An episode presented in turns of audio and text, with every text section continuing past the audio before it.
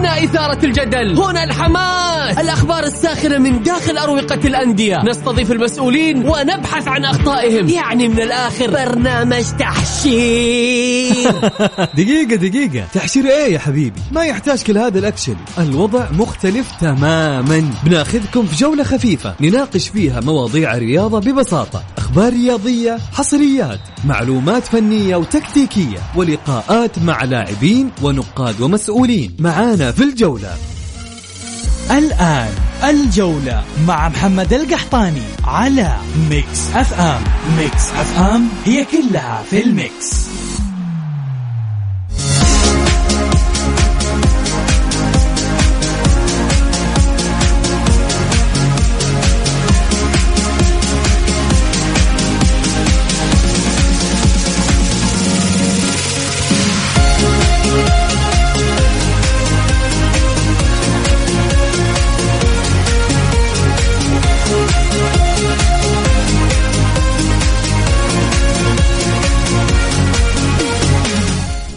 يا هلا وسهلا، مساكم الله بالخير وحياكم معنا في برنامجكم الجولة على ميكس إف إم. معي أنا محمد القحطاني.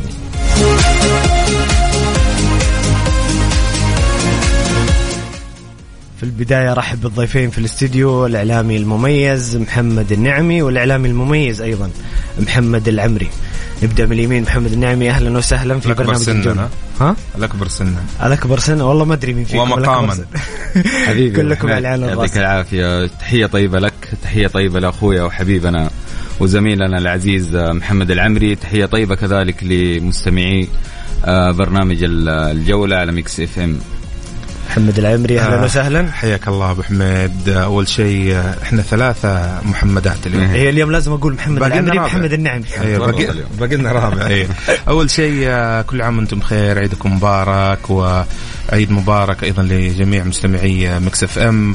وأتمنى أنه طبعا الأحداث الرياضية ما توقفت هذا هذا الموسم، لا في نهاية رمضان ولا في العيد، فعندنا جدول مليء وهذا شيء يسعدنا، وإن شاء الله نقدم شيء مميز وحلقة مميزة إن شاء الله بإذن الله كما عودتمونا دائما أنتم مستمعين الكرام. اليوم بإذن الله سنتحدث عن انطلاقة الجولة الثلاثين من دوري روشن السعودي بمواجهة كبيرة جدا، الكلاسيكو الكبير اليوم بين الاتحاد والشباب، ونتحدث أيضا ونسلط الضوء عن بقية اللقاءات. أيضا سنتحدث عن مباراة الهلال وأوراوا في ذهاب نهائي دوري أبطال آسيا بالتوفيق لممثل الوطن، وسنتحدث عن أبرز الأخبار والأحداث الرياضية المحلية والعالمية.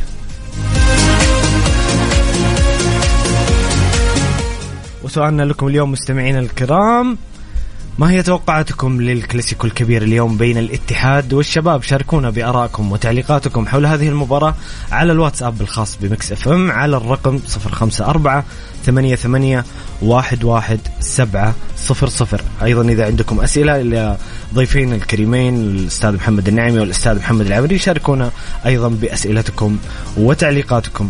نبدأ بالحديث عن مباراة الاتحاد والشباب. محمد النعمي، مباراة كبيرة جدا، مباراة قد تعني حسم اللقب لأحد الفريقين.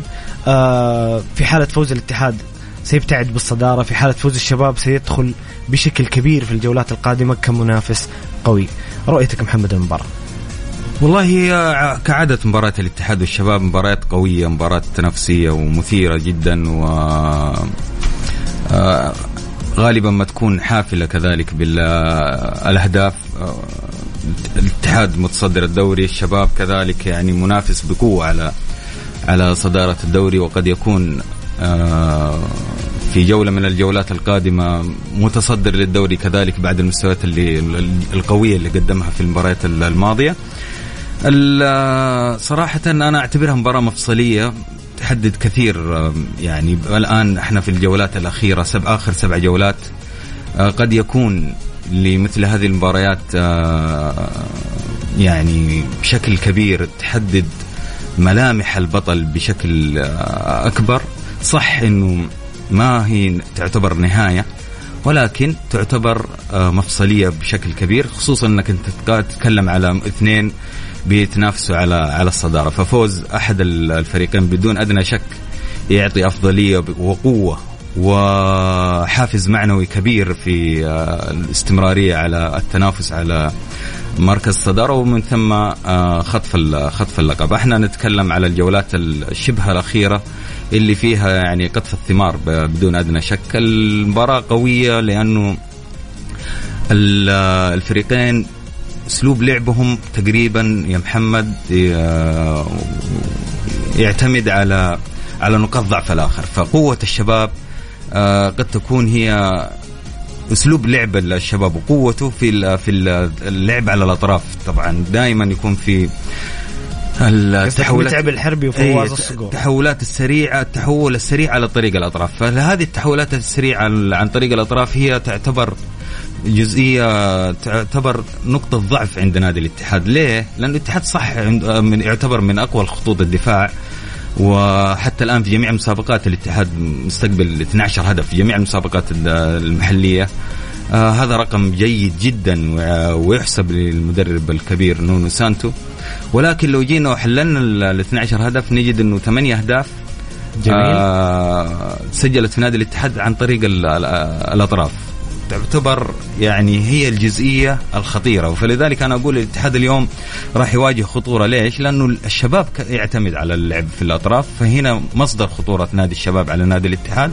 أنا أرى أنه المباراة بتكون قوية وخطيرة على نادي الاتحاد، وقد يكون إذا ما انتبه من نونو سانتو لي يعني لنقاط قوة نادي الشباب، وأنا أعتقد يعني إنه نونو سانتو محضر لهذه لهذه الجزئية. شيء طبيعي محمد إنه مدربين الفريقين درسوا بعض، ما في شك. فدائما الاتحاد في مثل هذه المباريات مثل هذه الجزئيات يعتمد على الزيادة العددية في الأطراف، فتجد أنه مثلا أمام زكريا هوساوي أو أحمد بامسعود يكون مثلا هارون كامارا يجي ويغطي فيعمل الزيادة العددية، فيكون اثنين على واحد. ف... وكذلك في الطرف الظهير اليمين عند... نعم عند مدلة العليان، وكذلك ممكن يكون برونو هريكي هو اللي بيعمل الزيادة العددية. ف احنا موعودين اليوم بمباراة قوية ومثيرة، وانا اتوقع انه يكون فيها عدد عدد من الاهداف للفريقين. مين ما يكون مركز اكثر هو اللي بيكون صاحب الحظوة في في الفوز. جميل جميل محمد. محمد العمري، شوف خلنا انا في البداية بدي اخذهم فريق فريق وبعدين اتكلم عن المباراة اجمالا. انا بتكلم على الاتحاد. الاتحاد هذا الموسم مختلف وغير مختلف عن الموسم الماضي، مختلف بقدرات المدير الفني اللي على مستوى عالي جدا والثابت منذ بداية والمستقر منذ بداية الموسم، فهذا أمر محدث فرق كبير في نادي الاتحاد مقابل مقابل الموسم الماضي وغير مختلف. الجودة في الجهاز الفني ارتفعت بشكل كبير. بالضبط، يعني أنا الموسم الماضي أنا أشوف كاريلي أفضل من كوزمين. أنا عندي مشكلة مع جنسيتين في التدريب، الرومانية والبرتغالية. آه الرومانية عشوائية والبرتغالية فيها فلسفة مبالغ فيها على قولهم على غير سنة. لكن الموسم الماضي أنا أشوف أنه استمرار كاريلي كان ممكن يغير أمور كثيرة. قصدك مدرب الاتحاد البرازيلي؟ مدرب الاتحاد البرازيلي هو ضد أنه كوزمين كونترا مسك الفريق. أوكي. بالضبط ممكن. فالآن الاتحاد مختلف هذا الموسم بأنه عنده اسم ثقيل فنيا كمدرب من بداية الموسم.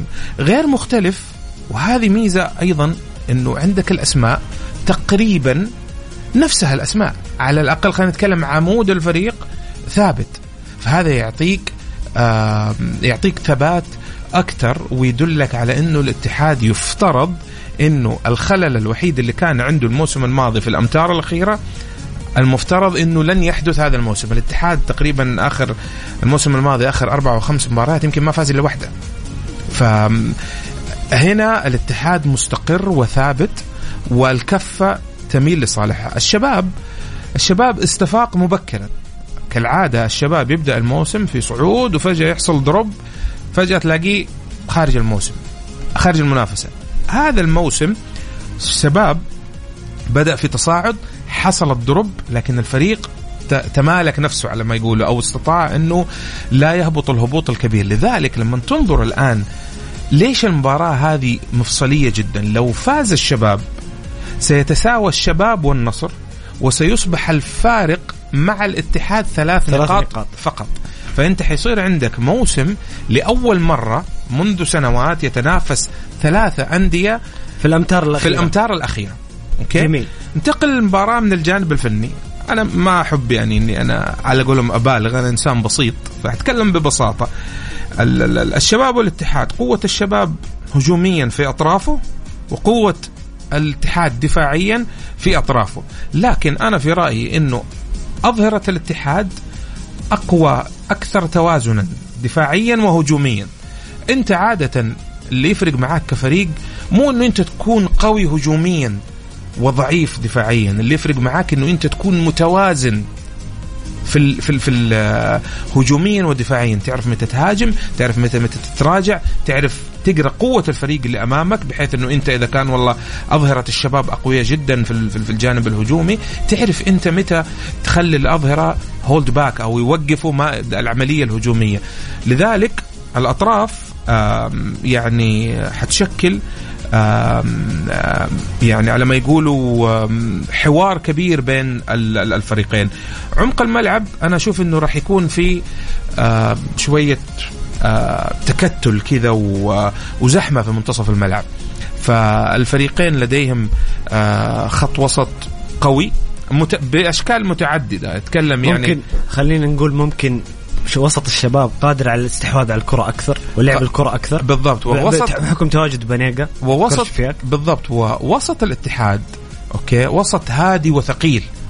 يعني كونك أنت في أندية تتوتر عندما الفريق اللي أمامها يكون مستحوذ وأكثر استحواذا، الشباب لا، الاتحاد لا، الاتحاد ما عنده مشكلة يعطيك يعطيك الكورة ويخليك تستحوذ ويلعب عليك ضاغط يخليك ما تعدي منطقة معينة في الملعب. متوسط. ضغط متوسط. ثاني شيء لاعبي الاتحاد أقوى بدنيا، مع احترامي لوسط الشباب، وسط الاتحاد أقوى بدنيا وممكن في الافتكاك أفضل في الافتكاك أفضل فممكن هذا يسبب مشاكل للشباب. لذلك أنا ما أشوف أن المباراة راح تكون مفتوحة، أشوفها راح تكون ثقيلة. تعرف المباريات اللي تكون ثقيلة بمثابة نهائي، خلينا نقول حذرة حذرة نوعا ما، حذرة جدا حذرة جدا.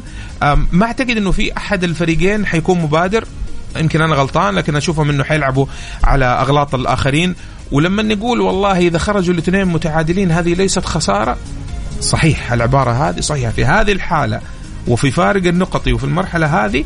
ترى لو الفريقين حسوا أنه ممكن تفلت منهم المباراة، ترى ممكن يلعبوا على المضمون، ما أقول لك يلعب على التعادل لكن يلعب على المضمون، لأنه إذا جات فرصة راح يستغلها. يعني ما راح يكون في مجازفة، ما راح يكون في مبادرة، رغم أنه شباب الشباب مطالب بالفوز يعني اليوم أكثر. الشباب إذا إذا أراد أن ينافس على الدوري يجب أن يفوز اليوم، لكنه إذا حس نفسه يعني بيخسر يقول لك أنا أخرج بالتعادل وأشوف المباريات القادمة. نفارق المواجهات المباشرة مهم جدا في جداً. نهاية الدوري.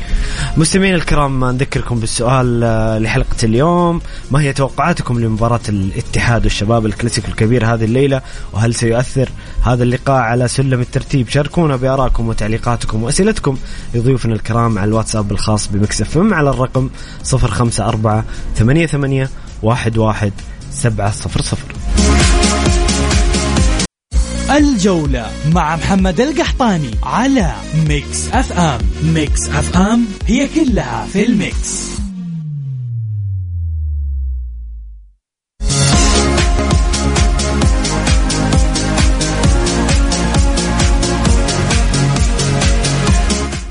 يا هلا وسهلا، مستمرين معاكم في برنامجكم الجولة على ميكس إف أم، معي أنا محمد القحطاني ومع ضيفي الكريمين الأستاذ محمد النعمي والأستاذ محمد العمري.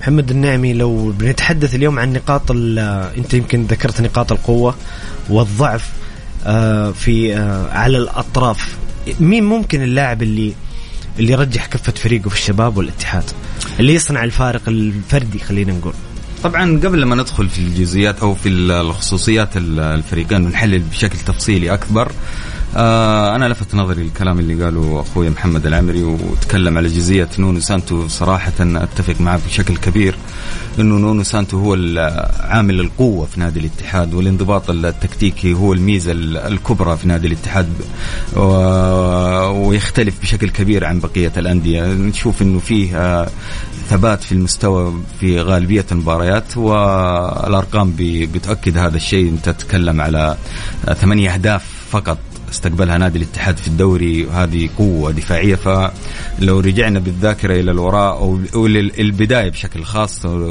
نتذكر كيف كان نونو سانتو بيلعب بطريقة الخمس مدافعين، عمل قوة في الدفاع، من ثم رجع إلى التنظيم أو إلى زيادة عددية في الوسط، وعمل أكثر تنظيم للوسط وللهجوم، وكان يتكلم بشكل كبير في اللقاءات الصحفية ما بعد المباريات، لأنه جزئية واجهته كانت عامل يعني هاجس بالنسبة لنونو سانتو، اللي هي التسجيل في تسجيل الأهداف، وكذلك عمل عليها وصحح كثير من الأخطاء. فنقول إنه نونو سانتو أنا أتفق تماما إنه هو الميزة الكبرى مقارنة بال. محمد يمكن في حلقة معك قلت نونو سانتو هو صفقة الموسم بالنسبة لي، رأيي الشخصي هو صفقة الموسم. وهذا هذا يعني في مشكلة ثانية يعني في البداية زي ما تفضل أبو حميد إنه الجماهير ما كانت ما كانت راضية ما كانت يعني راضية. يعني تبغى مدرب هجومي المشكلة. شوف ايه. تعرف شو المشكلة؟ عشان انه بدأ الموسم ثلاثة في الخلف يمكن. اي بالضبط يا اخي يا اخي ثلاثة خمسة اثنين ولا ثلاثة أربعة ثلاثة،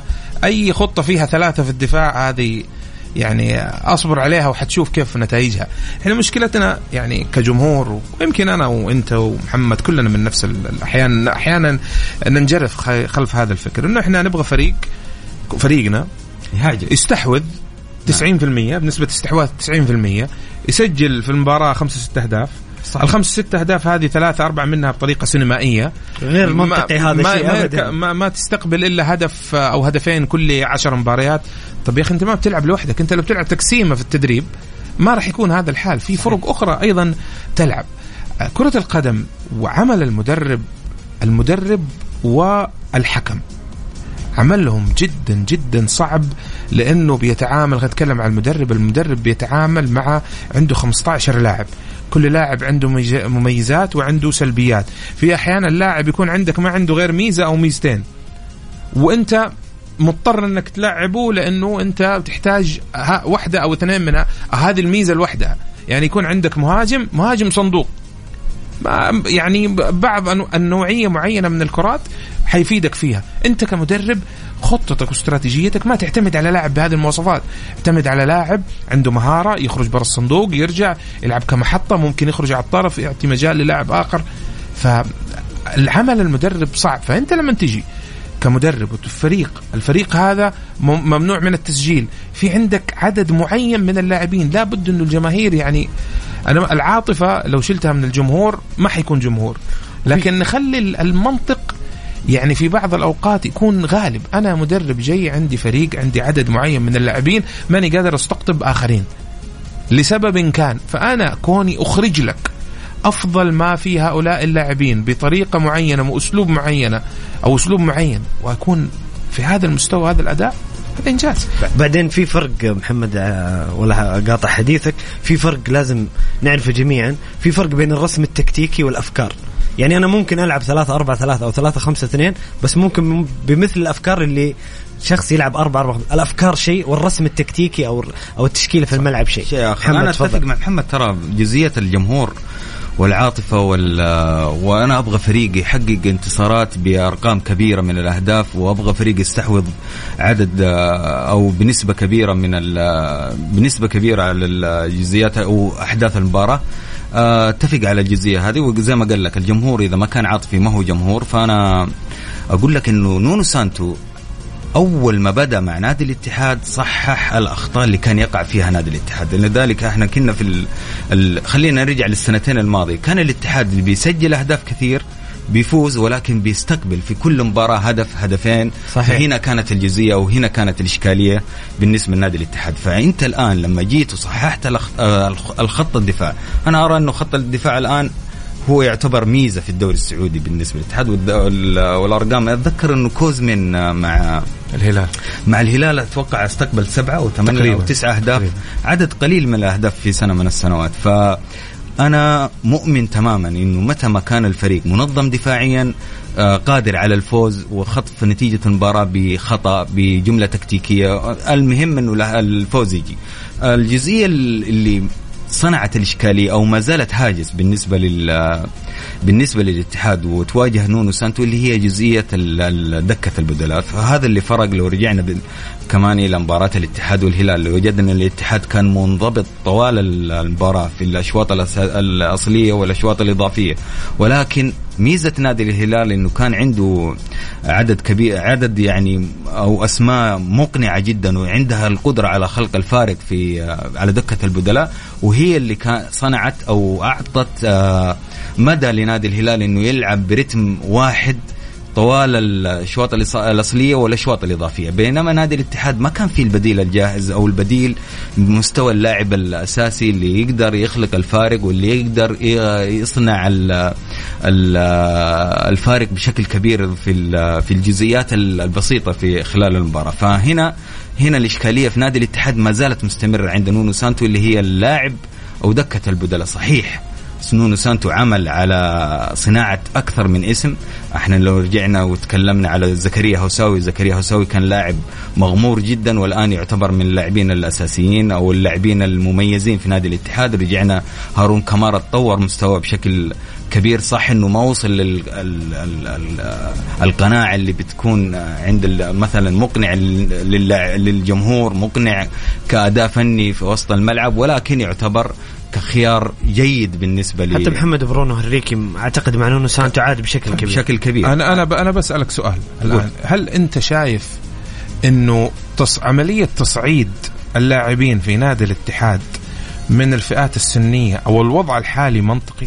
لا، مو منطقي أبدا. أنا الاتحاد لو جينا وتكلمنا على على الأسماء الصاعدة من الفئات السنية ما في ما هو الكواليتي ال ال ال الكبير، ما هو الكواليتي حتى المقر. العدد ما في. مين في سويلم أصيب عوض في في في أسماء، ولكنها للأسف ما هي الأسماء اللي عندها خبرة إنها تلعب دوري وإنها ممكن تمشي بنفس الرتم اللي هو يطمح له المنافسة على أو, أو حتى الأسماء اللي شاف فيها المدرب. يعني أنت بتكلم إحنا عندنا في الدوري السعودي يمكن في ريكورد كده شوفنا لاعبين صعدوا آه وصعدوا وجاء المدرب وعلى قولهم رماه في المويه وألقى به في وسط المباراة، ومن هنا تمت صناعة نجم. صحيح. كلام أحمد الفريدي، سالم الدوسري، آه يعني نجوم صنعت بهذه الطريقة.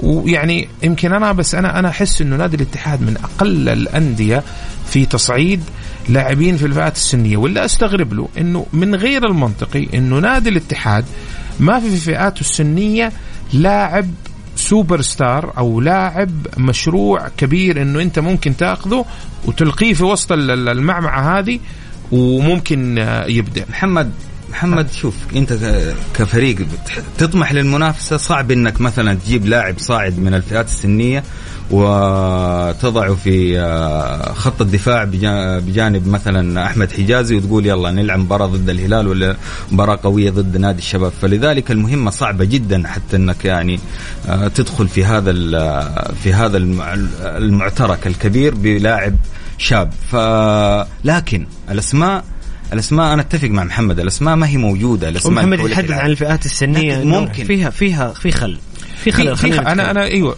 موضوع إعطاء الفرصة هذا شيء، لكن موضوع إعطاء الفرصة أنا متأكد مدرب زي نونو سانتو إذا شاف لاعب في ميزة يعطي له فرصة، وسواها محمد مع ولفرهامبتون، سواها مع صعد لعيبة من من درجة الشباب. ويعني خلينا نتكلم على نادي آخر، أنا أتكلم على اللاعب نواف العقيلي. أنا من المعجبين جدا من اللاعب نواف العقيلي كحارس ومع المنتخبات الفئات السنية. أم تكلمت يمكن في أحد البرامج عن أنه لا بد أنه يأخذ فرصة، فكان الكلام أنه لا والنصر وهذا الوقت وما تقدر تعطي وما يعني. طب إحنا كيف يصنع النجوم؟ راح تشوف النجوم الكبار على مستوى العالم أعطوا فرص أعطوا فرص في أعمار ثمانية عشر وتسعة عشر أنه يجي ويلعب، وإحنا لسه يجيك لاعب والله عمره اثنين وعشرين أو ثلاثة وعشرين يقول لك أفضل لاعب واعد في الجولة. اثنين وعشرين ثلاثة وعشرين هذا خلاص مفروغ منه هذا. لكن شوف صحيح. يوم أصيب أسبينا وأخذ نواف العقيلي فرصته بصراحة يعني كون إنه نواف أساسي والحارس الأجنبي احتياطي هذا هذا يعني هذا إنجاز. طبعا أكيد لو رجع أسبينا المنطق يقول إنه نواف رجع احتياطي, لكنك تكون احتياطي لأسبينا أنت بتتعلم. صحيح. طيب أنا أطلب يعني مثلا أقول إنه الآن فكرة تصعيد اللاعبين محمد حتى جماهيريا ترى مطلوبة, حتى جماهيريا الجمهور كذا بيفرح لما يشوف لاعب يحب يشوف موهبة طالعة من من أبناء النادي, من أبناء النادي خصوصا. يعني لا تتكلم لا تقول لي مثلا أنت تعاقدت مع لاعب و... وكان صغير في السن وجاء وبرز, لا يحب إنه يكون في موهبة من من أبناء النادي. لكن آه لو جينا على نادي الاتحاد كمثال, يعني كمثال بحكم انه محمد ضرب بنادي الاتحاد مثال فكرة تصعيد اللاعبين. صح السنوات الماضية ما كان في تصعيد كبير للاعبين, ولكن كان في اسماء بارزة بأمانة زي سعود كريئة زي سعود عبد الحميد. صحيح. كان اسم بارز بأمانة وكان اسم جميل وخدم المنتخب وخدم نادي الاتحاد, والآن قاعد يقدم مستويات قوية جدا مع نادي الهلال. انا اتكلم انك انت الآن كفريق منافس ما هو مطلوب منك تصعيد عدد كبير من اللاعبين, يعني مو مطلوب من نونو سانتو انه يصعد مثلا ستة لاعبين, ولكن لو جينا وحسبنا او جينا وتابعنا نونو عمل نونو سانتو وجدنا انه في اسمين ثلاثه قاعده تلعب, يعني زي عوض الناشري اسم جيد واعطاه فرصه بشكل كبير ولعب مباراه مباراه كامله امام نادي نادي الهلال وقدم مستوى جيد صراحه. اتكلم على الظهير الايمن اللي ضربت فيه مثال المنهالي سعود سويلم سويلم المنهالي سنتر, هو سنتر الوسط اعتقد ظهير ظهير يمين. فزي سويلم آه اسم بارز الى ما جت الاصابه, فانت مو مطلوب منك تصعد عدد كبير من اللاعبين, ولكن مطلوب منك انك اللاعب البارز عندك جهزه. فانا اتكلم على على نونو سانتو كفكره, عنده فكرة تصعيد اللاعبين, عنده خلق البديل الجاهز حتى لو كان من اللاعبين الشباب. فنونو سانتو صحح هذه الجزئية, خلق دكة من لا شيء, دكة صح. محترمة جدا, لكن يبقى أنه الدكة تحتاج مثل التنافس تحتاج إلى لاعب جميل. أو لاعب بخامة يملك الخبرة. جميل محمد, نطلع فاصل مستمعين الكرام لأذان المغرب ونرجع نكمل مع ضيفي الكرام. آه خلونا نسمع أسئلتكم واتصالاتكم. أكيد الجولة مع محمد القحطاني على ميكس إف إم. ميكس إف إم هي كلها في الميكس.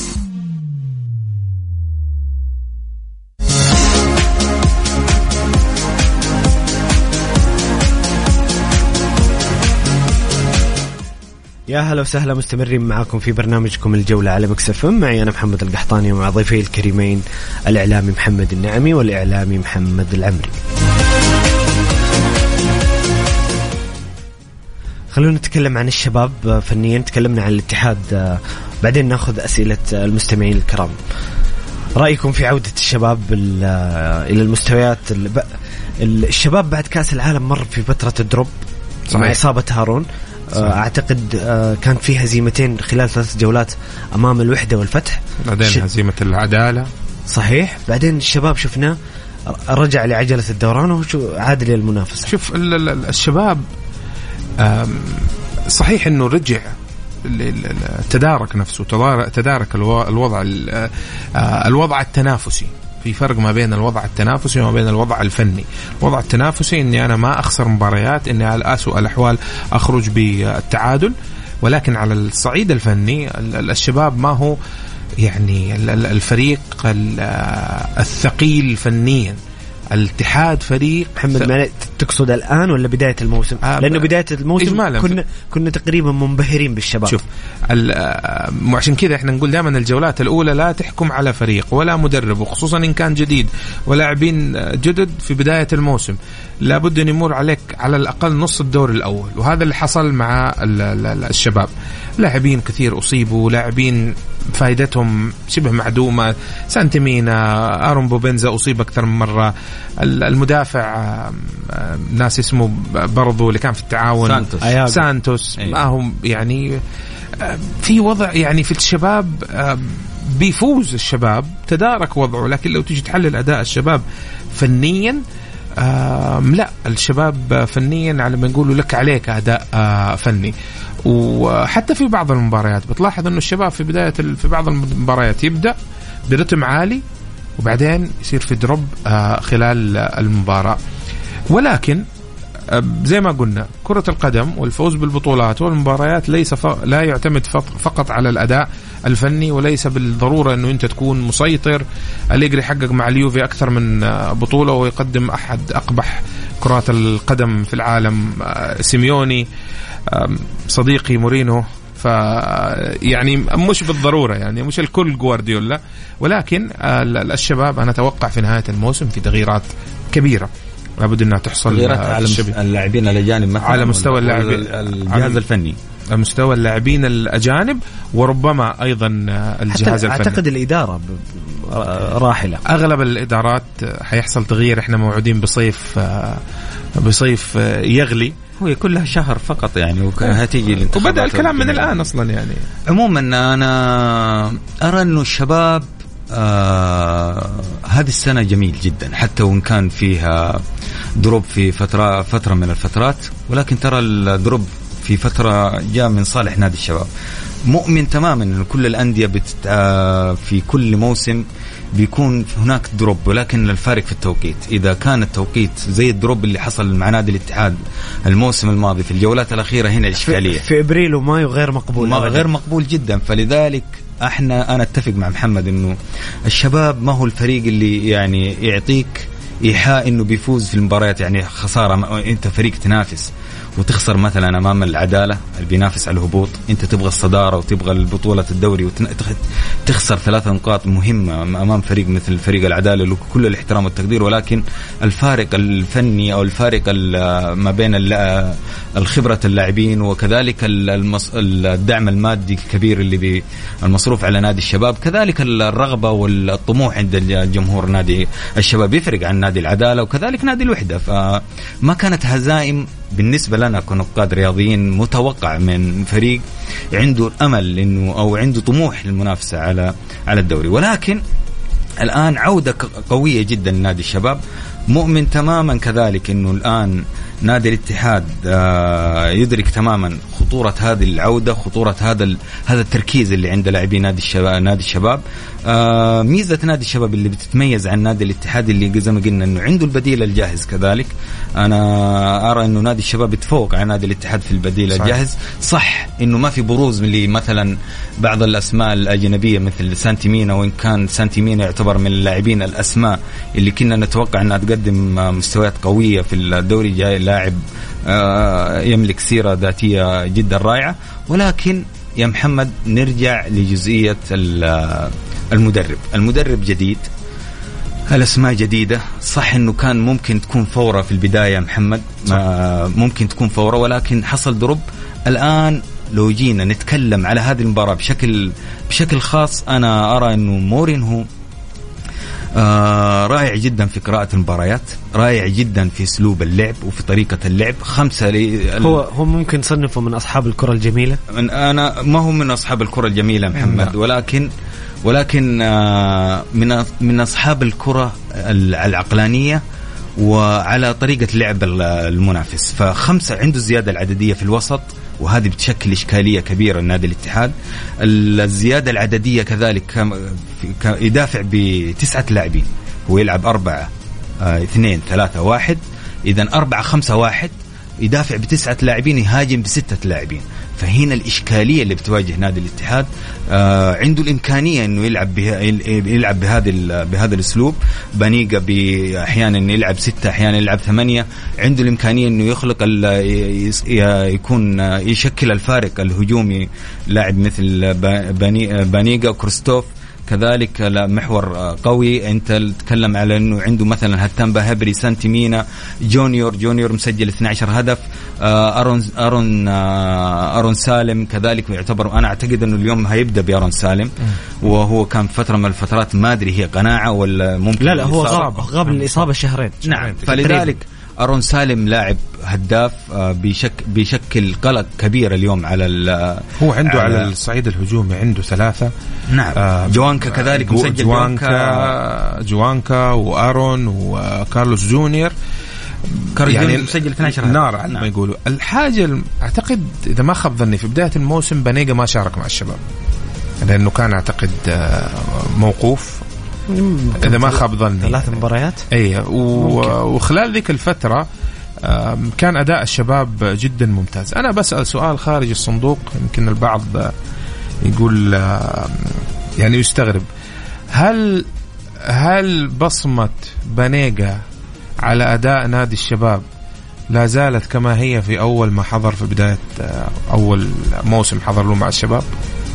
صحيح. وهل يمكن الاستغناء عنه؟ محمد آه أنا من وجهة نظري الشخصية يمكن الاستغناء عنه، ولكن الآن أنت تحتاج مثل هذه النوعية من النوعية اللاعبين اللي عندها الخبرة وعندها ال ال القدرة على خفض رتم الفريق متى ما كان الفريق في بحاجة إلى إلى الهدوء، وكذلك رفع الرتم متى ما كان الفريق يعني في حاجة اللعب السريع وما شابه. فلاعب عنده الخبرة الكبيرة، لكن صح إنه العطاء الفني هو يتكلم بجزئية إيه العطاء كبيرة، العطاء قل، لكن لكن لكن في انتقادات توجه لمدرب الشباب، وبسألكم هذا السؤال م.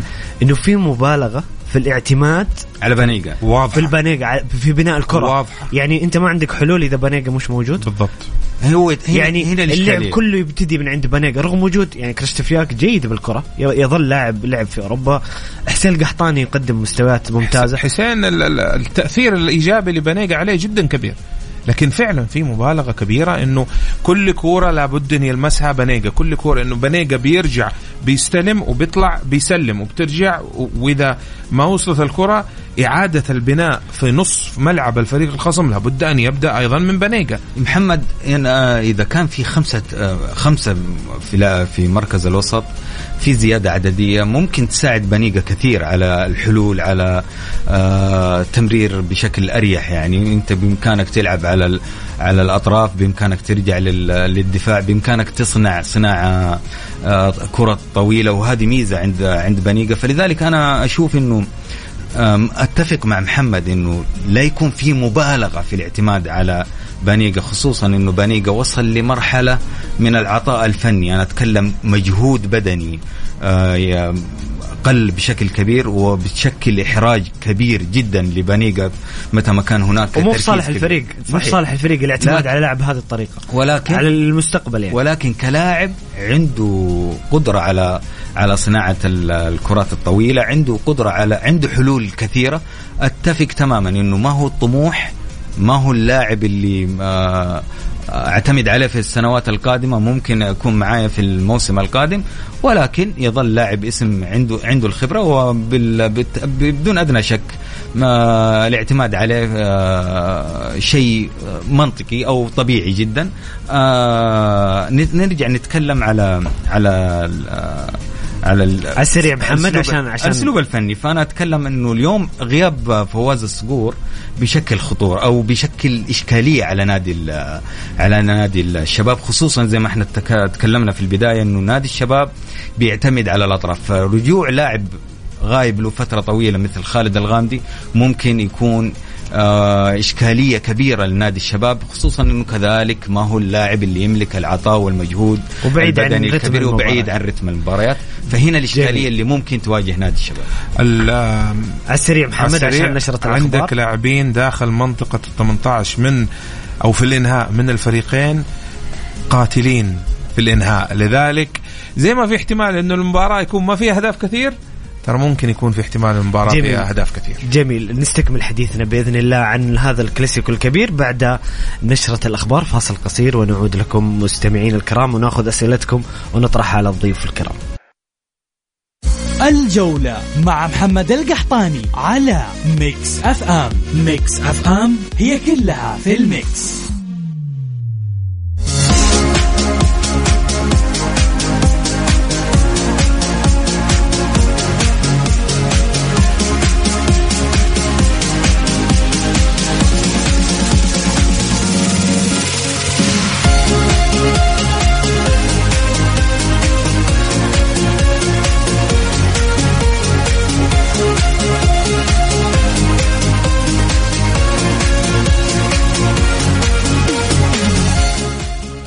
يا هلا وسهلا، مستمرين معكم في الساعة الثانية من برنامجكم الجولة على ميكس إف إم. معي أنا محمد القحطاني مع ضيفي الكريمين الإعلامي محمد النعمي والإعلامي محمد العمري.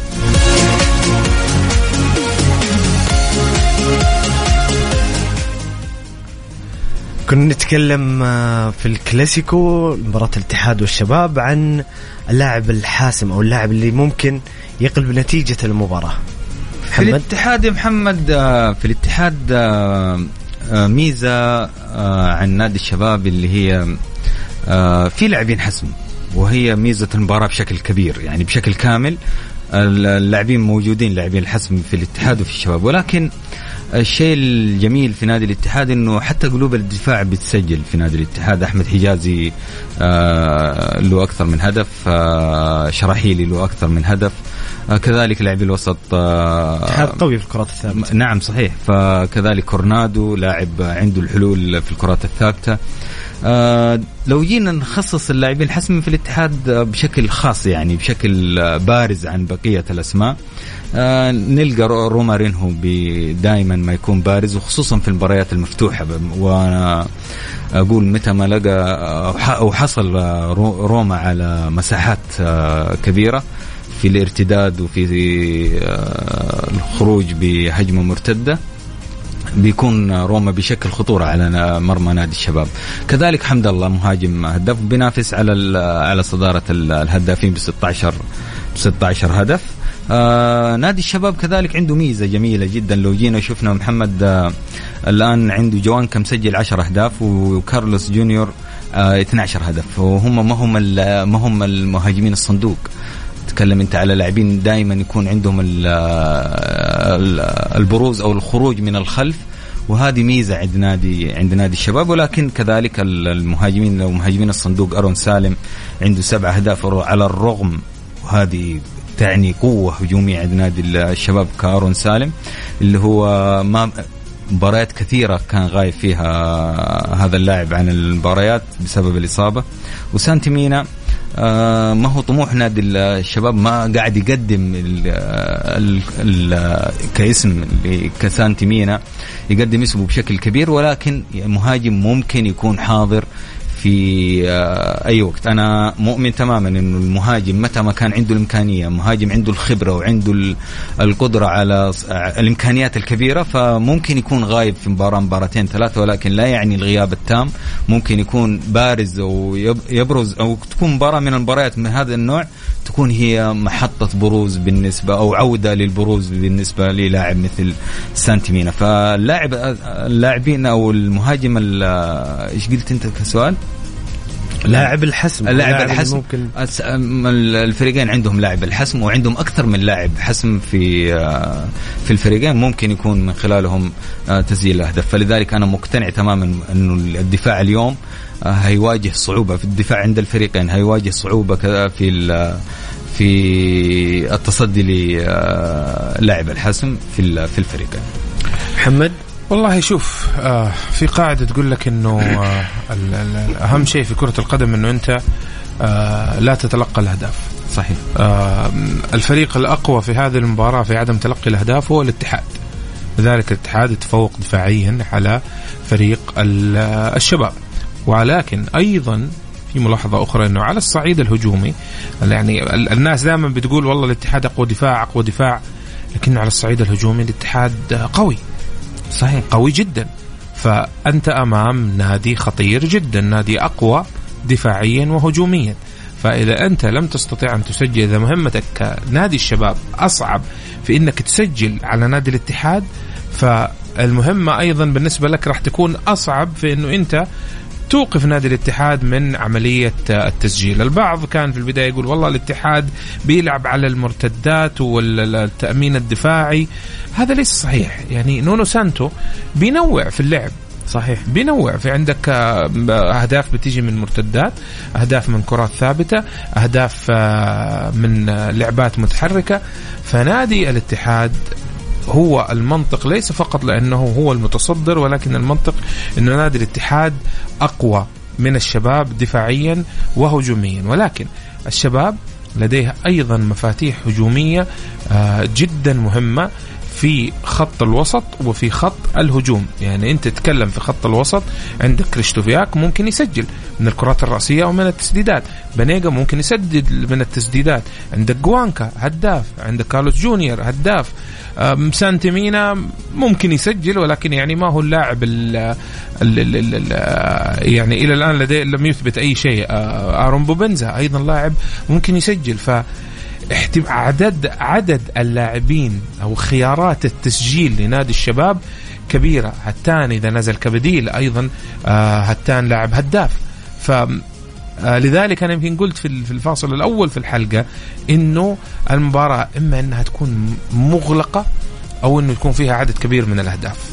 جميل جميل محمد. تفضل محمد. اتفق مع محمد عشان نروح للاسئله المستمعين الكرام. اتفق مع محمد بشكل كبير انه اليوم يا ان تكون مباراه خط الدفاع في التصدي للاسماء الكبيره اللي عندها امكانيه حسم المباراه, او انها تكون مباريات لاعبي الحسم. ف لو رجعنا وتكلمنا صح انه الاتحاد مميز في الخط الدفاع بشكل بارز جدا, وتكلمنا على ارقام وقلنا انه ثمانية اهداف يعتبر رقم مميز للغاية. ولكن لو رجعنا مثلا زي مباراة الاتحاد والرائد, عانى نادي الاتحاد في هذه المباراة من الزيادة العددية لنادر مع في وسط الملعب, وكذلك التركيز الدفاعي, وكذلك الانضباط التكتيكي عند عند نادي الرائد, وكذا خرج وهو بين جماهيره على على أرضه. وما كانت مباراة متوقعة إنه نادي الاتحاد يخسرها بالتعادل, خصوصا أنك فريق بتنافس على على الصدى. كذلك لو رجعنا بالذاكرة كذلك مباراة الاتحاد والطائي, الاتحاد ما قدر يسجل إلا في الدقائق الأخيرة, الدقائق الأخيرة عن طريق تسديدة من كورنادو. أنا أقول إنه اليوم هي مباراة تتطلب من كل لاعب في الفريقين إنه يكون حاضر. يعني نادي الاتحاد مثلا لو كان رومارينيو ما هو في يومه بتشكل صعوبة على نادي الاتحاد, وممكن تقلب سير مباراة رأسا على عقب. فكل لاعب, وخصوصا مفاتيح اللعب اللي تكلم عليها أخوي محمد, خصوصا مفاتيح اللعب لابد أنها تكون حاضرة, ولا بد أنها تكون بارزة, وتكون على مستوى الحدث وعلى مستوى المباراة. احنا نتكلم على مباراة مفصلية جدا وتعني الكثير للفريقين, فخسارة أحد الفريقين يعني بنسبة كبيرة هبوط في المعنويات, إعادة فتح حسابات من أول وجديد. خصوصا أنا أتكلم عن نادي الاتحاد, خسارة بعد نادي من نادي الشباب, والآن خسارة من نادي الشباب من نادي الشباب فيما لو تحقق خسارة, خسارة, خسارة نادي الهلال وخسارة من نادي الشباب, خسارتين ورا بعض ممكن تعني أو تشكل, بس يظل فارق الثلاث نقاط, يظل فارق الثلاث نقاط. ولكن أنت بتواجه الاتحاد فرصته أكبر لو حال خسر لا سمح الله. أنا أنا الشباب لو خسر لا سمح الله يبتعد عن التدريب. لكن أنت بتعطي أنت أنت عندما تخسر المباراة فأنت تعطي الأمل للآخرين. نعم صحيح. ويعني أنت يعني لو الاتحاد خسر شوف حتى الروح النصر اللي راح, حتى النصر ممكن يتجدد مع الشباب. بالضبط, الروح اللي راح تدب في النصر. إحنا شفنا أندية بتحقق الدوري بالروح. صحيح. يعني يتكلم على وضع النصر تكتيكيا, وتكلمنا على الحالة وهذا ترى ممكن يعني بروح اللاعبين وخبرة اللاعبين ينهض النصر مرة ثانية بخسارة الاتحاد. فأنت هنا ما تبى تعطي أي مجال لأي هزيمة. الاتحاد لا سمح الله, تكلم عن احتمال موجود. لو لو خسر الاتحاد اليوم حيولع الدوري رسمي, حيولع الدوري. تتكلم شباب, نصر, اتحاد. والله احنا خلونا ودنا الدوري يولع. خلونا ناخذ ترى بفاصل قصير, لا يعني انه الدوري ما هو مولع ترى. بالضبط. جميل جميل. طيب السميع الكرام, توقعاتكم للقمة الكبيرة, الكلاسيكو الكبير بين الاتحاد والشباب, شاركونا بآرائكم وتعليقاتكم وأسئلتكم لضيفي الكريمين على الواتساب الخاص بميكس إف إم على الرقم صفر خمسة أربعة ثمانية ثمانين أحد عشر سبعمية. الجولة مع محمد القحطاني على ميكس إف إم. ميكس إف إم هي كلها في الميكس.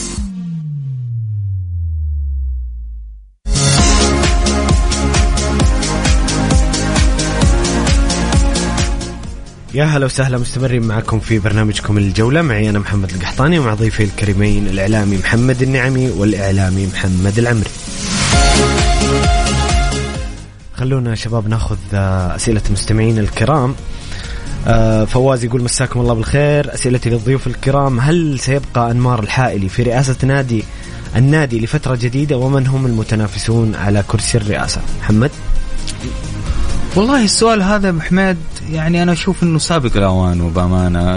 أنت الاتحادية ما تبى تفكر إلا في الدوري بس. إيه التركيز بشكل كبير على على الدوري وعلى الفوز بالبطولة الثانية لنادي الاتحاد. ما هو وقت مثلا التفكير هل باستمرارية رئيس نادي الاتحاد أو وبعدين باقي يمكن أكثر من شهر شهر وأيام على على الجمعية العمومية أو على فتح باب الانتخابات. لكن بما إنه أمسي على المستمع الكريم فواز بالخير وعلى جميع مستمعي إذاعة ميكس إف إم، بما إنه سأل هذا السؤال أنا أقول إنه ما أتوقع وبنسبة كبيرة إنه أنمار الحائلي أنمار الحائلي فقط يعني يستمر، ولكن ممكن نفس الإدارة تستمر. يعني ممكن يكون أنمار فقط، هذه تحتها خطين محمد. إيه نعم، يعني ممكن, ممكن أحد في الإدارة يستمر. ممكن ممكن أحمد كعكي يكون هو رئيس نادي الاتحاد القادم ويكون معاه نائب رئيس جديد و... ويستمر نفس المجلس الإدارة إلى إلى فترة أو فترة رئاسية ثانية. ولكن الجزئية المهمة في هذا في هذا الموضوع يا محمد اللي هي ترى آه ما هو مثلا أحمد كعكي ناوي إنه يستمر، معناته إنه أحمد كعكي بيستمر. هي انتخابات الآن وجميع الأندية وعدد كبير من الأندية بتدخل في الانتخابات، فبيكون في أكثر من اسم آه يتنافس على رئاسة نادي الاتحاد، ولهم كلهم كل الأسماء اللي بتكون يكون لها حقية الترشح لرئاسة نادي الاتحاد كلها نفس الحظ في الفوز بكرسي كرسي الرئاسة. الفارق في إيش؟ الفارق بيكون في الأصوات. الجمعية العمومية هي اللي بت... المصوتين هم اللي بينصبوا كذا الرئيس اسم الرئيس القادم لكل الأندية. أنا ما بتكلم عن نادي الاتحاد، من بينها نادي الاتحاد ف... كثير من الأندية بيكون في ج... نعم. ففي شهر ستة يونيو يونيو القادم هو اللي بيكون الموعد فتح الجمعية العمومية أو فتح باب الانتخابات لجميع الأندية أو عدد كبير من الأندية، لأنه في أندية بتستمر الرئاسة، فبيكون فتح عدد كبير من باب الانتخابات في عدد كبير من الأندية. وزي ما قلت لك إنه الموضوع مفتوح لجميع الأسماء في إنها تفوز بالرئاسة. الفارق في إيش؟ الفارق زي ما قلنا في المصوتين في الجمعية العمومية، كذلك في البرنامج الانتخابي. متى ما كان هناك برنامج شامل يركز على الخصخصة أو يركز على الاستثمار القوي والمرتب والجميل، نادي الاتحاد للأسف يعني موضوع الاستثمار يحتاج له كلام كلام طويل، حتى حلقاتنا الاستثمار في نادي الاتحاد للأسف ضعيف جدا، وفي نادي عنده هذه الجماهيرية الكبيرة جدا وبالإمكان أن يكون فيه معلنين بشكل أكبر، وكذلك اهتمام كذلك في الألعاب المختلفة في نادي الاتحاد. نادي, نادي الاتحاد مميز مثله مثل نادي الأهلي وجميع وعدد كبير من الأندية في أنه يكون عنده أكثر من لعبة، خصوصا لعبة كرة السلة اللي الآن تعاني بشكل كبير. فمتى ما كان هناك برنامج مقنع للأعضاء الجمعية العمومية أنا أقول إنه هو اللي يكون الفائز أو صاحب الحظوة في الفوز بكرسي رئاسة نادي الاتحاد. جميل محمد. سؤال يقول في نادي الوحدة هل بطولة كأس الملك الفرصة الذهبية لبقاء مجلس الإدارة الحالي؟ إيش رأيك محمد؟ هذا إذا كانت نظرتنا للأمور جدا ضيقة، حقق بطولة و... وتستمر. ما هي العمل عروض اشتري واحد وخذ الثاني مجانا، العمل ما تشوفه موازي محمد. نتكلم على عمل يعني إجمالي. يعني فريق نادي الوحدة منذ استلمته الإدارة الحالية كان في وضع مادي، كان في وضع تنافسي جدا ممتاز، لكن الفريق يعني حاله جدا سيء. وصول الفريق ل لنهائي كأس خادم الحرمين الشريفين في بعض العناوين المستهلكة اللي ممكن تقول لك والله هذا وصولهم الوحدة لنهائي الكأس هو ال ال ال القشة التي تنقذ على ما يقولوا الإدارة الحالية. لا, لا مجال لإنقاذ الإدارة الحالية. الإدارة الحالية ما أعتقد أنه في أحد ممكن يقول أنها نجحت بأي بأي شكل من الأشكال، إلا إذا اعتبرت العودة بعد الهبوط نجاح. فلا العكس محمد. ممكن بعض الوحداويين تحقيق كأس الملك يكون بالنسبة لهم كجمهور وحدة كمحبين للوحدة ممكن يكون تحقيق كأس الملك لهم ما إنجاز كبير. يعني شوف ال ال أنت عشان تقيس الموضوع لازم ترجع وتنظر للموضوع من البداية، وانظر ردود الأفعال سواء من جماهير الوحدوية، من الإعلام الوحداوي، من الإعلام ال الذي يتحدث عن كرة لعبة كرة القدم إجمالا. لا يو أنا أنا لم أصادف شخص يقول والله إنه الإدارة الحالية يعني تطورت تحسنت. أرجع بيك لإدارة الأستاذ أنمار الحائلي. عكسها أنا العكس، أنا أتمنى إنه أنمار الحائلي يستمر. أنا في البداية كنت من الناس اللي انتقدت أنمار الحائلي وشفت كان في عنده مشاكل، لكن كإدارة إدارة وفريق عمل منذ بداية البداية بداية فريق أنمار الحائلي، شوف ركز على كلمة فريق، إلى الآن في تطور جدا كبير كبير تصاعد، في أخطاء لكن هذا الطبيعي. لذلك هنا تيجي تقول والله الأفضل أنها تستمر، وإذا انسحب الأستاذ أنمار آه الفريق يعني يكون ثبات في فريق العمل قدر المستطاع. لكن إدارة نادي الوحدة آه يعني ما أعتقد أنه, إنه في شيء. أنا حتى بهذه التصريحات اللي سمعناها بعد نهاية آه مباراة آه النصر يعني آه يعني هذا إنجاز. أنا أشوف وصولهم آه للنهائي كأس قدم الحرمين الشريفين آه يعني آه أحيانا بعض الناس تأخذ عليك الكلمة لو قلت والله تتمنى فريق يفوز وما يفوز، لكن الوحدة وتاريخ قديم آه له جمهور آه تتمنى أنه الكل يفرح زي ما تتمنى أنه كل الجماهير تفرح، لكن أنه تعتبر والله هذا هذا الإنجاز أنت حقق والله هذا معناته الإدارة هذه ناجحة وتستمر للمستقبل. لا في رأيك الفيصلي وصل لنهاية أخذ الكاس خدم الحرمين الشريفين وصل لهابط وهابط ف... لا لا ليست مقياس فنية ولا لا لا إدارية. لا لا لا. العمل الإداري لا يقاس لا يقاس ببطولة لا يقاس ببطولة. أربع سنوات إيش المحصلة وإيش العمل، وهو يتكلم بشكل إجمالي إنه إدارة السلطان أزهر ما كانت الإدارة اللي مثلا مشت برتم تصاعدي، هو يتكلم إنه بالعكس كان الرتم تصاعدي إلى إلى الانخفاض هبوط هبوط وعودة ف... وعدم تقديم مستوى يليق بتاريخ نادي الوحدة في الدوري. يعني الوحدة السنة هذه فنيا وعد وعدم تقديم يعني لا نروح ونتكلم في التاريخ، عدم تقديم مستوى يليق بالفترة الحالية ال- التي سبقت حضورهم. الوحدة كان يمكن في في التوب فور كان بينافس وفي التصفيات الآسيوية، انظروا حصل بعدين. صحيح. آه سؤال يقول ما سبب تأخير مباراة إلى التاسعة والنصف؟ إيش رأيكم شباب في الموضوع هذا؟ والله يا أخي أنا يعني عادة المباريات المتأخرة لها أسبابها في في في أوروبا، في أسباب. احنا بالنسبه لنا الان ما هو السبب؟ انا ما يعني ما اعرف ايش السبب. احنا أنا, نعرف أنا والله ما عندي تفسير. ثمانية تسعة بالكثير، ليش تسعة ونص؟ ما اعرف ليه مو تسعة وربع. انا انا كان عندي عتب بسيط على لجنه المسابقات في مبار... في توقيت مباراه الهلال والنصر. يعني هي كانت في مباراه في الجوله مباراه لحالها، ما في ما في ما في مباريات اخرى وضعت في نفس توقيت دوري ابطال اوروبا، وهذا أثر أعتقد على عزف بعض الجماهير على الحضور في نفس التوقيت وفي سبعة وعشرين رمضان. أنا يعني كان ممكن تخليها يوم قبل. أنا أختلف والله محمد، موضوع العزوف عن الحضور، إحنا نتكلم مين اللي بيحضر للملعب.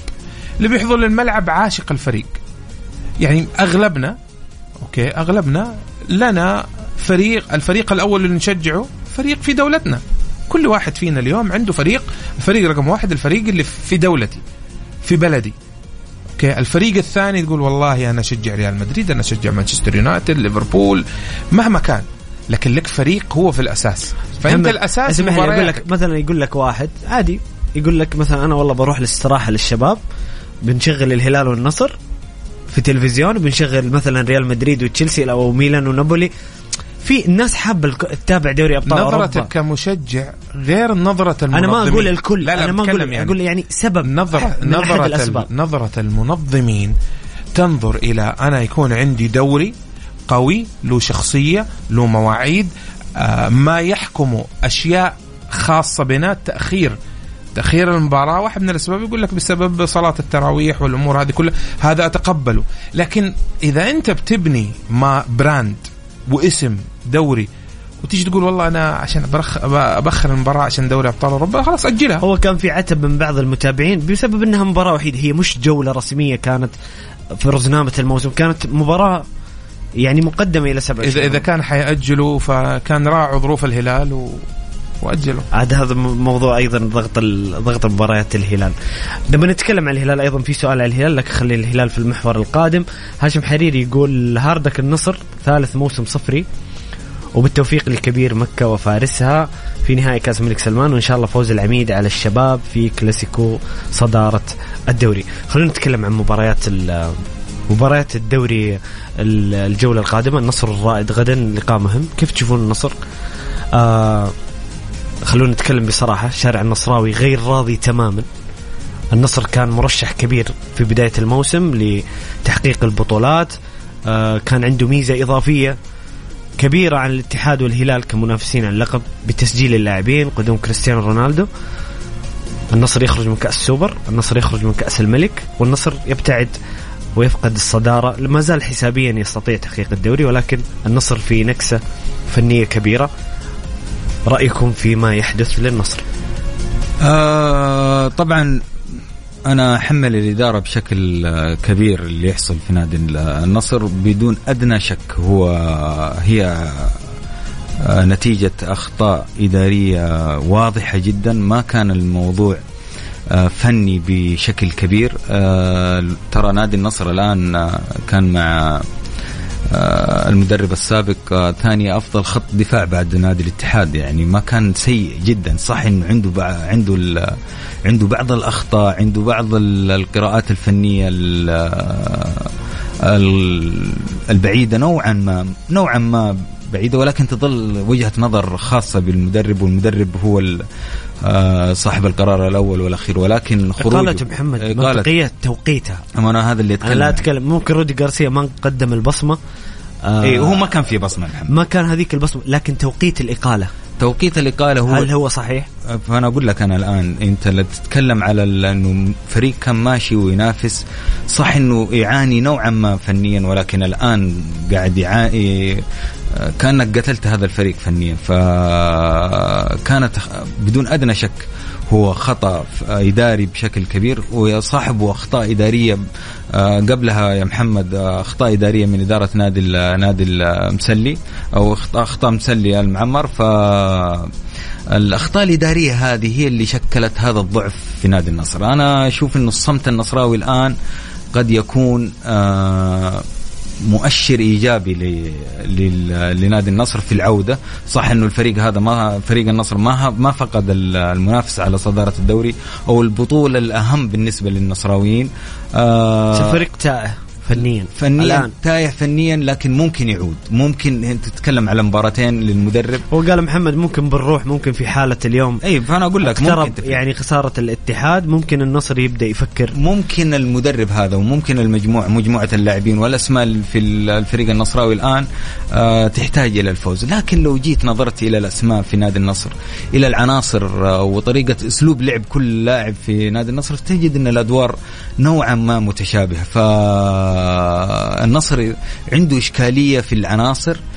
صح أنه يضم عدد كبير من اللاعبين, وعنده أسماء محلية بارزة جدا, وعنده أسماء جنبية على رأسهم النجم العالمي رونالدو, لكن الأدوار متشابهة. وكان في تغييرات, أنت استغنيت عن مهاجم, مهاجم هداف مثل أبو بكر, استغنيت كذلك عن أو واجه إصابات في الحارس السابق, وكذلك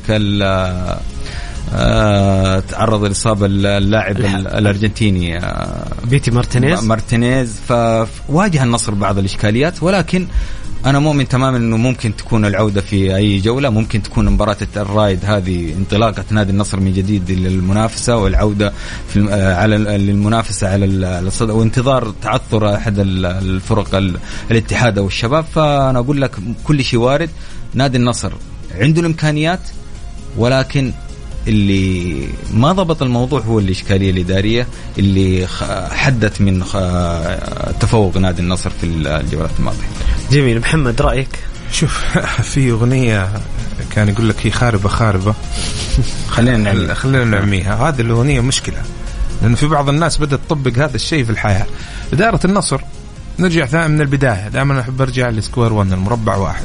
اختيار رودي غارسيا, أوكي, رودي غارسيا مدرب جيد, أوكي, لكن بطموح نادي النصر ماذا كان سيقدم رودي غارسيا لنادي النصر؟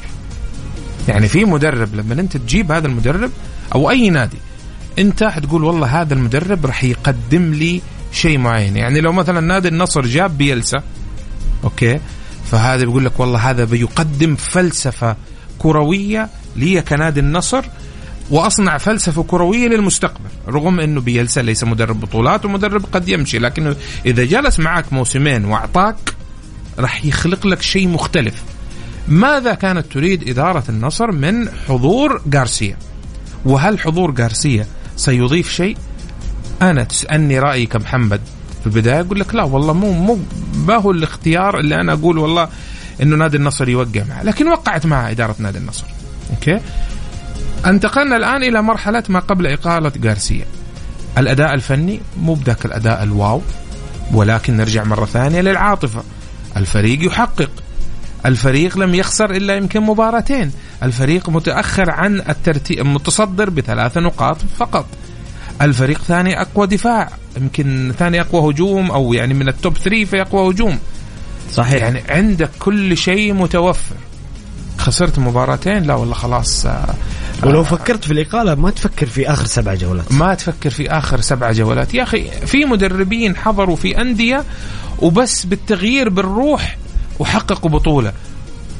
طب لكن أنت عندك مدرب رقميا بينجز، ما في بديل. محمد انت ما جهزت بديل، مين اللي راح يجيك الان؟ أنا مين, من سيقرأ المباريات القادمه في الشوط الثاني ويسوي التغييرات؟ من الاشياء المضحكه انه كان في نقاشات عن اسماء، والبعض كان بيطرح ويقول كونتي و... ما احترامي لا يا جماعه الخير، هذه اسماء ما راح تجيك على مباراتين ثلاثه. صحيح، وتجيك مباراتين ثلاثه واذا ما مشي الحال معاه راح تقول والله كونتي مدرب فاشل. وفي شيء مهم جدا، أنا لازم أجيب مدرب يناسب الأدوات الموجودة، مش أجيب مدرب اسم وتكون الأدوات شيء مختلف تماما. هل كونتي هل كونتي مناسب للنصر الآن مثلا؟ بالضبط، أنتقل معك للنقطة الثانية اللي هي الأدوات. اللاعبين، رغم ال ال ال ال ال ال الكلام اللي يقال والله النصر الإصابات، والله الكواليتي حق اللاعبين اللي موجودين ما هو ذاك الكواليتي. يا عزيزي بإحدى عشر لاعب في النصر باستطاعتك أن تحقق يعني أشياء جدا ممتازة، جودة اللاعبين الموجودين جدا ممتازة.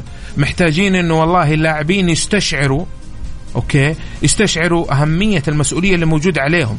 محتاجين إنه سلطان الغنامي يرجع لمستوى عبد الرحمن غريب، إنه يفوق ويثبت على أداءه، وغيرهم وغيرهم من اللاعبين الآخرين. الناس إنها ترجع لمستواها، تلسكا يرجع لمستواه ويركز في أدائه اللي كان في بداية الدوري. فإحنا ما نقول والله نلوم المدرب ونقول هو آه اللي نضحي به أول شيء والإدارة، ونرجع مرة ثانية وننسى اللاعبين، وأخيرا وليس آخرا الإدارة. أنت ليش موجود كرئيس؟ لتدير هذا النادي، لتتخذ القرارات الصحيحة بصرف النظر عن الضغط الجماهيري، أوكي، أو أي ضغوطات أخرى. أنت تقرر ما هي المصلحة في هذا الوقت، وليست والله أنه أنا أمشي مع الكلام أنه والله غارسيا، ما أمشي مع كلام الجمهور، ما أمشي مع كلام الإعلام، ولا أمشي مع كلام اللاعبين. ترى في أندية اللاعبين تضغط أنه مدرب يمشي. وكان في خلل في المنظومة بصراحة، من بداية الموسم واضحة فيها خلل، ما في تناغم إداري فني في النصر. طيب خلونا ناخذ توقعات توقعاتكم لمباراة الجولة على السريع. طبعا الآن في المباريات القائمة الطائي يتقدم على أبها بنتيجة واحد صفر، والعدالة يتقدم على التعاون بهدفين مقابل لا شيء. أعتقد عدالة على التعاون على التعاون أعتقد نتيجة جيدة للعدالة للهروب من شبح الهبوط، جدا مهمة بصراحة، خصوصا أنه آه الجولات احنا في النف... الجولات الأخيرة، لكن هو خلاص آه يعتبر يعتبر من الأندية اللي فقدت الأمل في آه لا محمد، من العدالة ممكن لا ممكن يبقى في الدوري، يعني ممكن يبقى اي حسابيا ما يستطيع البقاء. المركز الأخير المركز الأخير الباطن، اي صح، الباطن هو الإشكالية. الطايبها يعني لقاء في مناطق الدفء. محمد العمري، يعني شوف ببدأ من حيث ما انتهى أخوي محمد. العدالة يمكن يمكن منافسه الوحيد اللي هو الخليج، هو الوحدة، ليس ببعيد عنهم. أقول لك حسابيا لسه فيها كلام. فقبل يعني أرجع ثاني نقطة الوحدة يا جماعة الخير، ترى قبل ما نطير في العجة لا ننسى يجب أن ينتبه المباراة. بالضبط، إنه عندك الخليج سبعة عشر نقطة، والعدالة واحد وعشرين، والوحدة اثنين وعشرين. فهنا في في أمر مهم. الطائي يعني خلينا نقول إنه الطائي يمكن في مناطق الدفء يعني نوعا ما، يعني لازلنا ما شفنا البصمة الفنية الكبيرة الرادوي مع الفريق، يعني يمكن بيبا كان أداء الفريق معه أفضل، ولكن الطائي إجمالا في مناطق الدفع التعاون غير ثابت. التعاون كان ممكن قدم مباراة جميلة وبعدين يختفي، وبالعناصر اللي موجودة عند التعاون ترى ممكن كان التعاون يكون الرابع أو الثالث، ما أبالغ يعني بالعناصر اللي موجودة ممكن يكون الرابع أو الثالث. آآ آآ لذلك يعني ما أدري هل هو نوع من إنه الفرق طيب. حست إنه بالأمان فممكن افتقد الدافع. خلونا نتوقع سريع مباريات الغد. الاتفاق ضمك محمد على أرض مين؟ الاتفاق على أرض الاتفاق. الاتفاق اثنين واحد، ضمك اثنين صفر. الفتح والوحدة في في في الأحساء ثلاثة صفر الفتح، اثنين صفر الفتح. النصر والرائد، ما قلت توقعاتكم عن المباراة؟ أتوقع, أتوقع فوز النصر اثنين صفر. محمد أتوقع فوز النصر بنتيجة كبيرة. الفيحاء الخليج، آخر مباراة الجولة في مل... في المجمع. الخليج الجولات الأخيرة قاعد يقدم مستويات قوية، ممكن وعنده هاجس الهبوط، فممكن يكون الخليج هو الفائز. فرصة للخليج إنه يعني يعدل ويقرب الفارق ما بينه وبين نادي العدالة. جميل، خلونا نتحدث عن الهلال وأوراوا. آه الهلال أمام مهمة كبيرة في نهائي دوري أبطال آسيا، بالتوفيق بإذن الله لممثل الوطن. مباراة يوم السبت، مباراة الذهاب، كيف تشوفون حظوظ الهلال في هذه المباراة، خصوصا أن الهلال مؤخرا يعني خلينا نقدر نقول استعاد توازنه نوعا ما فنيا على أرض الملعب؟ شوف الهلال يعني في دائما احنا نقول قاعدة انه الأندية الكبيرة هناك أندية، وليس جميع الأندية الكبيرة، هناك أندية معينة تستطيع التعامل مع المواعيد الكبرى عندما يكون أداءها منخفض إجمالا خلال الموسم. والهلال أثبت لنا في خلال المباريات الماضية أو بعض المباريات المهمة آه انه رغم انخفاض مستواه في الدوري او آه يعني بعض مباريات الكاس، الا انه في المواعيد الكبرى سواء كاس العالم للانديه، مباراه النصر، مباراه الاتحاد، مباراه امام الانديه الكبيره، انه الفريق بيستطيع انه يقدم مباراه مختلفه. آه مباراه مختلفه كيف؟ انه انت ما راح تشوف الهلال اللي انت متعود عليه، لكن تحس فيه ثقل في الملعب، انه بيسير المباراه بطريقه معينه. تمرس وخبرة اللاعبين وخبرة اللاعبين وهذا هذا الشيء نابع من إيش؟ نابع من وجود إدارة ثابتة، وجود جهاز فني يعرف اللاعبين ويعرف قدرات اللاعبين ومتواجد معاهم لفترة طويلة، مجموعة من اللاعبين لديها خبرات دولية ومحلية ومتناغمة ومنسجمة مع بعضها البعض. الهلال اليوم ليس الهلال الذي لعب النهائي الآسيوي السابق، وليس الهلال الذي لعب وتغلب على أوراوا في النهائي الآسيوي والذي قبله، وليس الهلال القوي اللي أخرج من البطولة الآسيوية بسبب موضوع كورونا. لذلك ولكن فنيا هناك ثقل على أرض الملعب، وهناك لاعبين تستطيع الاعتماد عليهم. أعتقد أنه المباراة حتكون ما هي بسهلة. أوراوا لديه دافع، لعب أمام الهلال وخسر أمام الهلال، ولكن لديه دافع كبير ربما. والكثير من لعيبة أوراوا يتحدثون عن الثأر الفني واستعادة هذه العقلية أو الكالتشر والثقافة اليابانية. أعتقد عنوان أو مفتاح الهلال للفوز هو الهدوء وعدم التوتر. آه كلاعبين وكقدرات لاعبين بإمكانك الاعتماد عليهم. كمدرب دياز، رغم الجدل الكبير الذي حول دياز، اللي أنا أعتقد أنه مدرب قدير وكبير، آه لذلك آه ما في شيء مستبعد على الهلال، آه ونتمنى له التوفيق إن شاء الله. محمد والله اللي يعجبني في نادي الهلال هو التركيز على الأهداف، وبطولة آسيا تعتبر الهدف رقم واحد بالنسبة لنادي الهلال. الشيء الجميل اللي بيساعد نادي الهلال في هذه المهمة الصعبة جدا، ومن فريق قوي مثل أوراوا، الفريق المتطور بشكل كبير. وأنا سمعت معلومة تقول إنه نادي أوراوا الآن يختلف من ناحية العناصر عن أوراوا اللي شارك في في المباراة الماضية مع نادي الهلال. يمكن باقي لاعبين فقط من من الفريق الماضي أو من الفريق السابق، فلذلك هي مباراة صعبة جدا على على نادي الهلال، بيواجه خصم قوي وعنيد ومتطور بشكل كبير. ولكن أنا أرجع وأقول إنه التركيز على الأهداف هو ميزة عند نادي الهلال، ومتى ما كان نادي الهلال مركز على هدف معين فهو يكون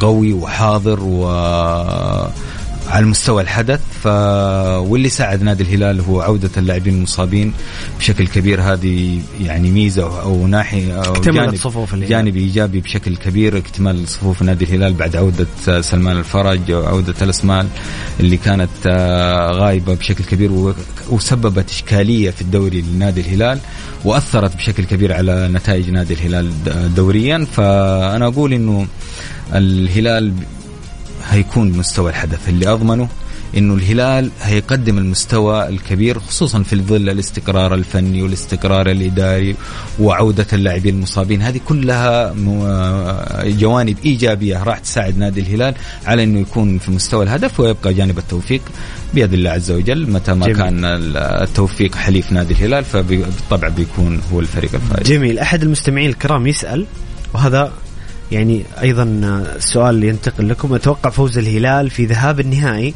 وخسارة الإياب، ولكن يعود باللقب الآسيوي.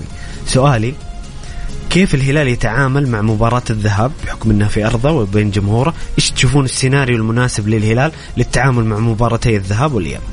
أنا ما أشوف أنه يعني ما أشوف أنه الهلال رح يبدأ المباراة بضغط، ما رح يكون ضاغط، بل حيلعب المباراة على على مراحل، أو رح يكون أهدأ مثلا من المرات الماضية. حيكون في نوع من النضج في التعامل مع مع المباراة. أنت قصدك محمد إنه الهلال ما يجازف بالهجوم مبكرا مثلا أو يتهور هجوميا؟ ما أعتقد. حيكون يمكن يعني لابد أن تهاجم، بس ما رح يكون الهجوم اللي هو الهجوم المتواصل الضاغط المستمر. يعني حيكون في نوع من من أخذ المباراة على على مراحل. فريق الياباني أتوقع أنه ممكن يلعب على المرتدات والكرات الثابتة، وهي للأسف الشديد مشكلة نادي الهلال اللي هي الكرات الكرات العرضية، الكرات الكرات الثابتة إجمالا. أي أي. آه وكمان حتى المرتدات، ترى لاحظنا ترى الاتحاد الهلال في مباراة الطائي ترى الدفاع كان مباراة التعادل اثنين اثنين كانت آه أي بالضبط. آه لكن طبعا رجوع جهانج آه يفرق كثير، يعني عشان كذا احنا بنقول انه جهانج لابد انه يكون ثابت، وباقي الأجانب آه بإمكانك انك تستخدم أي لاعب، ولكن جهانج دائما يكون ثابت. محمد، كيف تشوف الهلال يتعامل مع مباراة الذهاب في الرياض ثم الذهاب إلى اليابان الأسبوع؟ آه الجانب النفسي عامل مهم جدا في هذه المباراة بالتحديد، والجانب النفسي أنا من وجهة نظري أرى أنه يميل بشكل آه واضح جدا لنادي الهلال، أنه بيدخل بشكل مرتاح.